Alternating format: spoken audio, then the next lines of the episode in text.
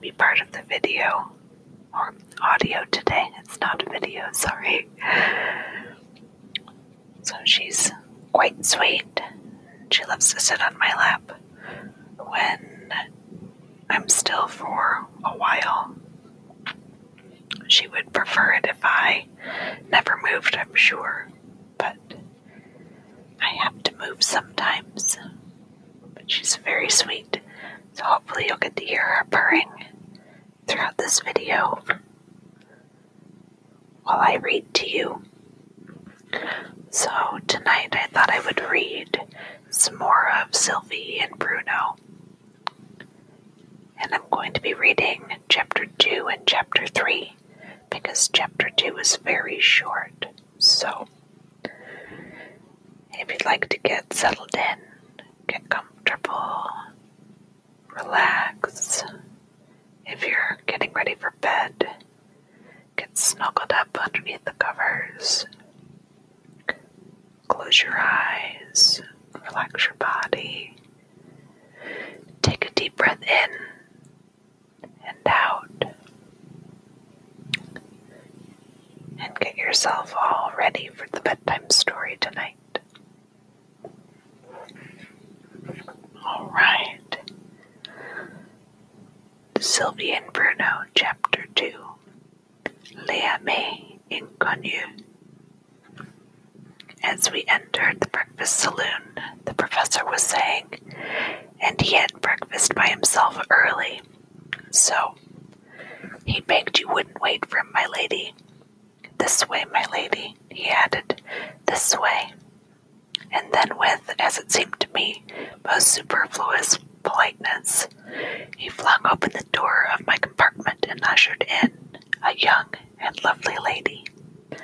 I muttered to myself with some bitterness, and this is, of course, the opening scene of Volume 1. She is the heroine, and I am one of those subordinate characters that only turn up when needed for the development of her destiny, and whose final appearance is outside the church waiting to greet the happy pair. Yes, my lady, change at Fayfield, were the next words I heard. Oh, that too obsequious guard. Next station but one. And the door closed, and the lady settled down into her corner, and the monotonous throb of the engine, making one feel as if the train were some gigantic monster, whose very circulation we could feel, proclaimed that we were once more speeding on our way. The lady had a perfectly formed nose, I got myself saying to myself. Hazel eyes and lips, and here it occurred to me that to see for myself what the lady was really like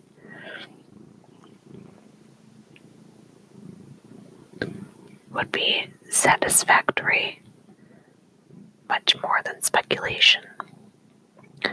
I looked around cautiously and was entirely disappointed of my hope. The veil which shrouded her whole face was too thick for me to see more than the glitter of bright eyes and the hazy outline of what might be a lovely oval face, but might also, unfortunately, be an equally unlovely one. I closed my eyes again, saying to myself, couldn't have a better chance for an experiment in telepathy. I'll think out her face and afterwards test the portrait with the original. At first, no result at all crowned my efforts, though I divide, divided my swift mind now hither and thither with a way that I felt sure would have made Aeneas green with envy.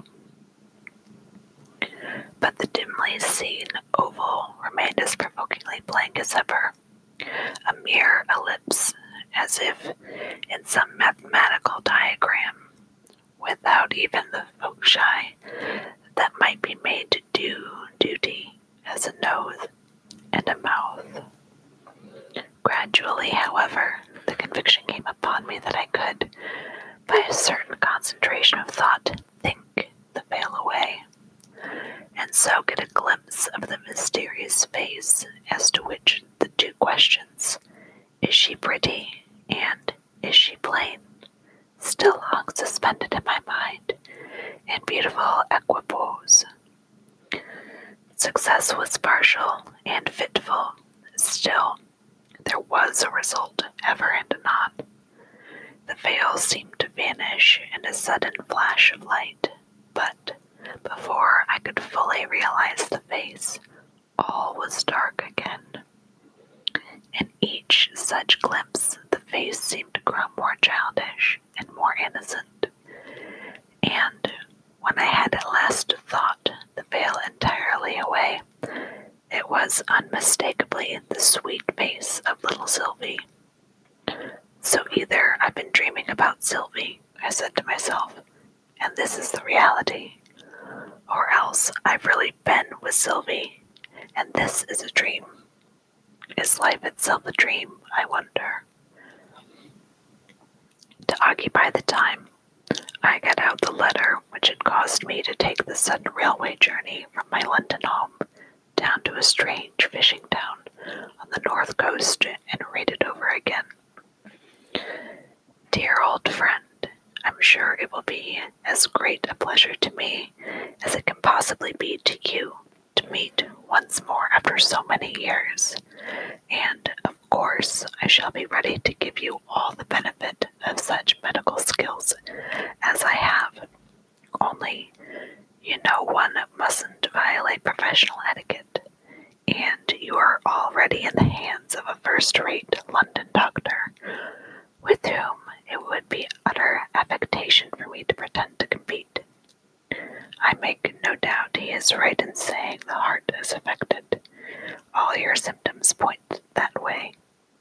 One thing, at any rate, I have already done in my doctoral capacity secured you a bedroom on the ground floor so that you will not need to ascend the stair at all. I shall expect you by the last train on Friday in accordance with your letter, and till then, I shall say, in the words of the old song, Oh, for Friday night, Friday's laying a comin'. Yours always, Arthur Forester. P.S. Do you believe in fate? This postscript puzzled me sorely. He is far too sensible a man, I thought, to have become a fatalist, and yet what else can he mean by it? And as I folded up the letter and put it away, I inadvertently repeated the words aloud. Do you believe in fate? The fair incognita turned her head quickly at the sudden question. No, I don't, she said with a smile. Do you? I I didn't mean to ask the question, I stammered, a little taken aback at having begun a conversation in so unconventional a fashion. The lady's smile became a laugh, not a mocking laugh, but the laugh of a happy child who is perfectly at her ease. Didn't you? she said. Then it was a case of what you doctors call unconscious cerebration. I am no doctor, I replied. Do I look so like one? Or what makes you think it? She pointed to the book I had been reading, which was so lying that its title, Diseases of the Heart, was plainly visible. One needn't be a doctor, I said, to take an interest in medical books. There's another class of readers who are yet more deeply interested. You mean the patients? She interrupted, while a look of tender pity gave new sweetness to her face. But, with an evident wish to avoid a possibly painful topic, one needn't be either to take an interest in books of science. Which contain the greatest amount of science, do you think? The books or the minds? Rather a profound question for a lady, I said to myself, holding, with a conceit so natural to man that women's intellect is essentially shallow. And I considered a minute before replying. If you mean living minds, I don't think it's possible to decide. There is so much written science that no living person has ever read, and there is so much thought out science that hasn't yet been written. But if you mean the whole human race, then I think the minds have it. Everything recorded in books must have once been in some mind, you know. Isn't that rather like one of the rules in algebra? My lady inquired. Algebra, too, I thought with an increasing wonder. I mean, if we consider thoughts as factors, may we not say that the least common multiple of all the minds contains that of all the books, but not the other way? Certainly we may, I replied, delighted with the illustration. And what a grand thing it would be, I went on dreamily, thinking aloud rather than talking. If we could only apply that rule to books, you know. In finding the least common multiple, we strike out a quantity wherever it occurs, except in the term where it is raised to its highest power. So we should have to erase every recorded thought, except in the sentence where it is expressed with the greatest intensity. My lady laughed merrily. Some books would be reduced to blank paper, I'm afraid, she said. They would. Most libraries would be terribly diminished in bulk. But just think what they would gain in quality. When will it be done? She eagerly asked. If there's any chance of it I think I'll leave off reading and wait for it. Well, perhaps in another thousand years or so. Then there's no use waiting, my lady said. Let's sit down. Uggug, my pet, come and sit by me. Anywhere but by me, growled the subwarden. The little wretch always manages to upset his coffee. I guessed it once, or perhaps the reader will also have guessed it, if, like myself, he is very clever at drawing conclusions. That my lady was the subwarden's wife, and that Uggug, a hideous fat boy, about the same size as Sylvie, and the same age, with the expression of a prize pig, was their son. Sylvie and Bruno, with the Lord Chancellor, made up a party of seven. And you actually got a plunge bath every morning, said the subwarden, seemingly in continuation of a conversation with the professor, even at little roadside inns. Oh, certainly, certainly, the professor replied with a smile on his jolly face. Allow me to explain.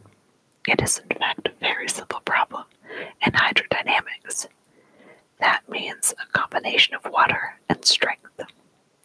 If we take a plunge bath and a man of great strength, such as myself, about to plunge into it, we have to, we have a perfect example of the science. I am bound to admit, the professor continued in a lower tone and with downcast eyes, that we need a man of remarkable strength. He must be able to spring from the floor to about twice his own height, gradually turning over as he rises, so as to come down again head first. Why, you need a flea, not a man, exclaimed the sub warden. Pardon me, said the professor. This particular kind of bath is not adapted for a flea. Let us suppose, he continued, folding his table napkin into a graceful festoon, that this represents what is perhaps the necessity of this age the active tourist's portable bath. You may describe it briefly, if you like, looking at the Chancellor, by the letters A, T, P, B. The Chancellor, much disconcerted at finding everybody looking at him, could only murmur, in a shy whisper, Precisely so. One great advantage of this plunge bath, continued the professor, is that it requires only half a gallon of water. I don't call it a plunge bath, his sub excellency remarked, unless your active tourist goes right under. But he does go right under. The old man gently replied, The AT hangs up the PB on a nail, thus he then empties the water jug into it, places the empty jug below the bag, leaps into the air, descends headfirst into the bag. The water rises around him to the top of the bag, and there you are, he triumphantly concluded. The AT is as much under the water as if he'd gone a mile or two down into the Atlantic. And he's drowned, let us say, in about four minutes. By no means, the professor answered with a proud smile. After a minute, he quietly turns a tap at the lower end of the PB.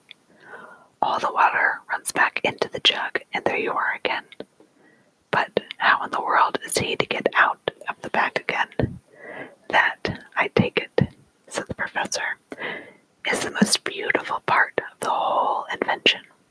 All the way up the PB inside are loops for the thumbs. So it's something like going upstairs, only perhaps less comfortable. And by the time the AT has risen out of the bag, all but his head, he's sure to topple over one way or the other. The law of gravity secures that. And there he is on the floor again, a little bruised perhaps. Well, yes, a little bruised, but having had his plunge bath, that's the great thing. Wonderful. It's almost beyond belief, murmured the subwarden. The professor took it as a compliment and bowed with a gratified smile. Quite beyond belief, my lady added, meaning, no doubt, to be more complimentary still. The professor bowed, but he didn't smile this time. I can assure you, he said earnestly, that provided the bath was made, I used it every morning. I certainly ordered it. That I am clear about. My only doubt is whether the man ever finished making it. It's difficult to remember after so many years. At this moment, the door very slowly and creakingly began to open, and Sylvia and Bruno jumped up and ran to meet the well known footstep. Chapter 3 Birthday Presents It's my brother, the subwarden exclaimed in a warning whisper. Speak out and be quick about it. The appeal was evidently addressed to the Lord Chancellor, who instantly replied in a shrill monotone, like a little boy repeating the alphabet. As I was remarking, Your Sub Excellency, this portentous movement. You began too soon, the other interrupted, scarcely able to restrain himself to a whisper. So great was his excitement, he couldn't have heard you. Begin again. As I was remarking, chanted the obedient Lord Chancellor, this portentous movement has already assumed the dimensions of a revolution. And what are the dimensions of a revolution? Voice was genial and mellow, and the face of the tall, dignified old man who had just entered the room, leading Sylvie by the hand, and with Bruno riding triumphantly on his shoulder, was too noble and gentle to have scared a less guilty man. But the Lord Chancellor turned pale instantly and could hardly articulate the words. The dimensions, your your High Excellency, I, I, I scarcely comprehend. Well, the length, breadth, and thickness, if you like it better. And the old man smiled half contemptuously. The Lord Chancellor recovered himself with a great effort and pointed to the open window. If your High Excellency will listen for a moment to the shouts of the exasperated populace. Of the exasperated populace, the subwarden repeated in a louder tone, as the Lord Chancellor, being in a state of abject terror, had dropped almost to a whisper. You will understand what it is they want. And at that moment, there surged into the room a hoarse, confused cry, in which the only clearly audible words were, Less bread, more taxes. The old man laughed heartily. What in the world? He was beginning, but the Chancellor heard him not. Some mistake, he muttered, hurrying to the window, from which he shortly returned with an air of relief. Now listen, he exclaimed, holding up his hand impressively. And now the words came back quite distinctly and with the regularity of the ticking of a clock. More bread, less taxes, more bread. The warden repeated in astonishment. Why, the new government bakery was open only last week, and I gave orders to sell the bread at cost price during the present scarcity. What can they expect more? The bakery's closed, Your the chancellor said. More loudly and clearly than he had spoken yet, he was emboldened by the consciousness that here, at least, he had evidence to produce and he placed in the warden's hand a few printed notices that were lying ready, with some open ledgers on a side table. Yes, yes, I see, the warden muttered, glancing carelessly through them. Order countermanded by my brother and supposed to be my doing. Rather sharp practice. It's all right, he added in a louder tone. My name is signed to it so I take it on myself. But what do you mean by less taxes? How can there be less? I abolished the last of them a month ago. It's been put on again, and by Your own orders, and other printed notices were submitted for inspection. The warden, whilst looking over them, glanced once or twice at the sub warden, who had seated himself before one of the open ledgers and was quite absorbed in adding it up. But he merely repeated, It's all right, I accept it as my doing. And they do say, the Chancellor went on sheepishly, looking much more like a convicted thief than an officer of state, that a change of government by the abolition of the subordinate, I mean, he hastily added, on seeing the warden's look of astonishment, the abolition of the office of sub-warden and giving the present holder the right to act as vice warden whenever the warden is absent would appease all the seedling discontent. I mean, he added, glancing at a paper he held in his hand, all this seething discontent for fifteen years but in a deep but very harsh voice, My husband has been acting as sub-warden. It is too long. It is much too long. My lady was a vast creature at all times, but when she frowned and folded her arms as now, she looked more gigantic than ever, and made one try to fancy what a haystack would look like if out of timber. He would distinguish himself as a vice, my lady proceeded, being far too stupid to see the double meaning of her words. There has been no such vice in Outland for many a long year as he would be. What course would you suggest, sister? The warden mildly inquired. My lady stamped, which was undignified, and snorted, which was ungraceful. This is no jesting matter, she bellowed. I will consult my brother said the warden. Brother. And seven makes a hundred and ninety four, which is sixteen and twopence, the sub-warden replied. Put down two and carry sixteen.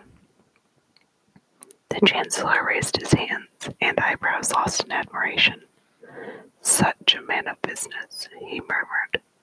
Brother, could I have a word with you in my study? The warden said in a louder tone. The sub-warden rose with alacrity and the two left the room together.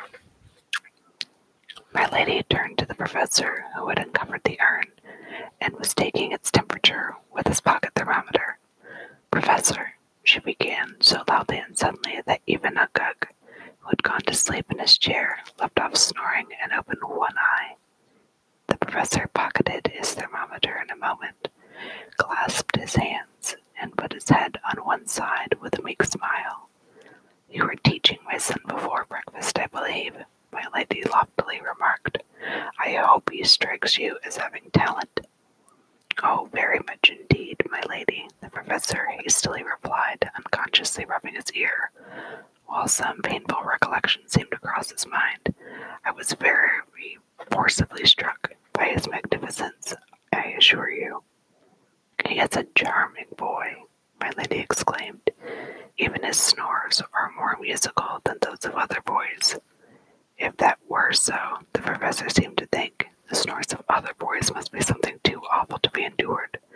But he was a cautious man, and he said nothing. And he's so clever, my lady continued. No one will enjoy your lecture more. By the way, have you fixed the time for it yet? You've never given me one, you know, and it was promised years ago, before you. Yes, yes, yes, my lady, I know, perhaps next Tuesday or Tuesday week. That will do very well, said my lady graciously. Of course, you will not let the other professor lecture as well. I think not, my lady, the professor said with some hesitation. You see, he always stands with his back to the audience. He it does very well for reciting, but for lecturing. You are quite right, said my lady, and now I come to think of it. There would hardly be time for more than one lecture, and it will go off at the batter if we begin with a banquet and a fancy dress ball. It will indeed, the professor cried with enthusiasm. It shall come as a grasshopper. The lady calmly proceeded. What shall you come as, Professor? The professor smiled feebly. I shall come as as early as I can, my lady. You mustn't come in before the doors are opened, said my lady. I can't, said the professor. Excuse me a moment. As this is Lady Sylvie's birthday, I, I would like to. And he rushed away. Bruno began feeling in his pockets, looking more and more melancholy as he did so. Then he put his thumb in his mouth and considered for a minute. Then he quietly left the room. He had hardly done so before the professor was back again, quite out of breath. Wishing you many happy returns of the day, my dear child, he went on, addressing the smiling little girl who had run to meet him. Allow me to give you a birthday present. It's a second-hand pin cushion, my dear, and it's only cost four pence halfpenny. Thank you, it's very pretty. And Sylvie rewarded the old man with a hearty kiss. And the pins they gave me for nothing, the professor added naively. Fifteen of 'em, and only one bent. I'll make the bent one into a hook, said Sylvie, to catch Bruno with when he runs away with from his lessons. You can't guess what my present is, said Uggug, who had taken the butter dish from the table and was standing behind her with a wicked leer on his face. No, I can't guess, Sylvie said without looking up. She was still examining the professor's pincushion. It's this, cried the bad boy exultingly as he emptied the dish over her, and then, with a grin of delight at his own cleverness, looked round for applause. Sylvie colored crimson as she shook off the butter from her frock, but she kept her lips shut tight and walked away to the window where she stood looking out and trying to recover her temper. Uggug's triumph was a very short one.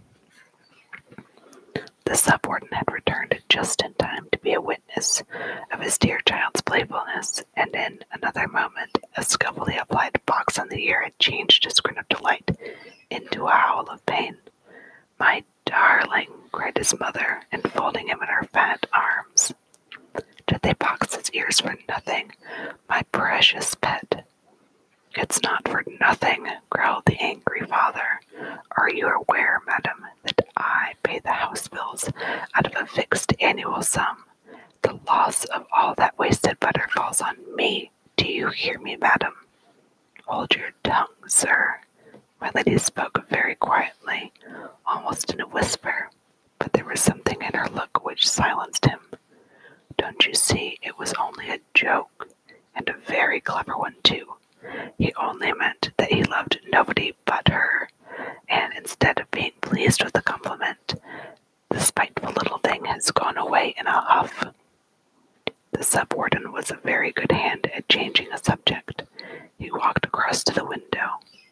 My dear, he said, is that a pig I see down below, rooting about among your flower beds?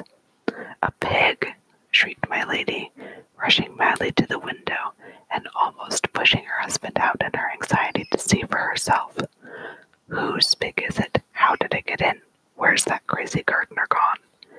At this moment, Bruno re entered the room and passing Uggug, who was blubbering his loudest in the hope of attracting some notice. As if he was quite used to this sort of thing, he ran up to Sylvie, threw his arms around her. I went to my toy cupboard, he said with a very sorrowful face, to see if there was something fit for a present for you. And there wasn't nothing. They's all broken, every one, and I haven't got no money left to buy you a present. And I can't give you nothing but this. This was a very earnest hug and a kiss. Oh, thank you, darling, cried Sylvie. I like your present best of all. But if so, why did she give it back so quickly? His Sub Excellency turned and patted the two children on the head with his long, lean hands. Go away, dears, he said. There's business to talk over. Sylvie and Bruno went away hand in hand, but on reaching the door, Sylvie came back again and went up to Uggug timidly. I don't mind about the butter, she said, and uh, I'm sorry he hurt you. And she tried to shake hands with the little ruffian, but Uggug only blubbered louder and wouldn't make friends. Sylvie left the room with a sigh. The subwarden glared angrily at Sweeping Sun. Leave the room, Sirrah, he said as loudly as he dared. His wife was still leaning out of the window and kept repeating, I can't see that pig. Oh, where is it? It's moved to the right. Now it's gone a little to the left, said the subwarden. But he had his back to the window and is making signals to the Lord Chancellor, pointing to Uggug in the door, with many a cunning nod and wink. The Chancellor got this meaning at last, and crossing the room, took that interesting child by the ear. The next moment he and Uggug were out of the room, and the door shut behind them. Not before one piercing yell had rung through the room and reached the ears of the fond mother. What is that hideous noise? she fiercely asked, turning upon her startled husband. Oh, it's some hyena or other, replied the subwarden, looking vaguely up at the ceiling, as if that was where they usually were to be found. Let us to business, my dear. Here comes the warden. And he picked up from the floor a wandering scrap of manuscript on which I just got the words, after election duly holden the said Sibimet and Tabikat, his wife, may at their pleasure assume imperial. Before, with a guilty look, he crumpled it up in his hand. I hope you enjoyed this reading of chapters 2 and 3 of Sylvie and Bruno by Lewis Carroll. I'll be adding in a few more chapters here and there every couple of weeks just to give a little break if it's not your speed. I hope that by now you are all snuggled up in bed, very warm and cozy, and very relaxed. You're always welcome to follow me on Twitter. I'd love to see any comments you have or receive any messages from you about content that you would like to have me read. As I've mentioned before, as long as it's in the public domain, I'm very happy to read it. I do have quite a few fairy tales and short stories compiled to read to you over the next little bit. I'm sure that with everything going on in the world today, being able to listen to a, little bedtime story or just hear the voice of someone else, who's not in your home right now might be a little bit nice and offer you some comfort. And I hope that wherever you are, you are safe and you're healthy and that you can feel the love and support of people out there who care for you very much. With that, I would like to wish you good night, good night, and sweet dreams.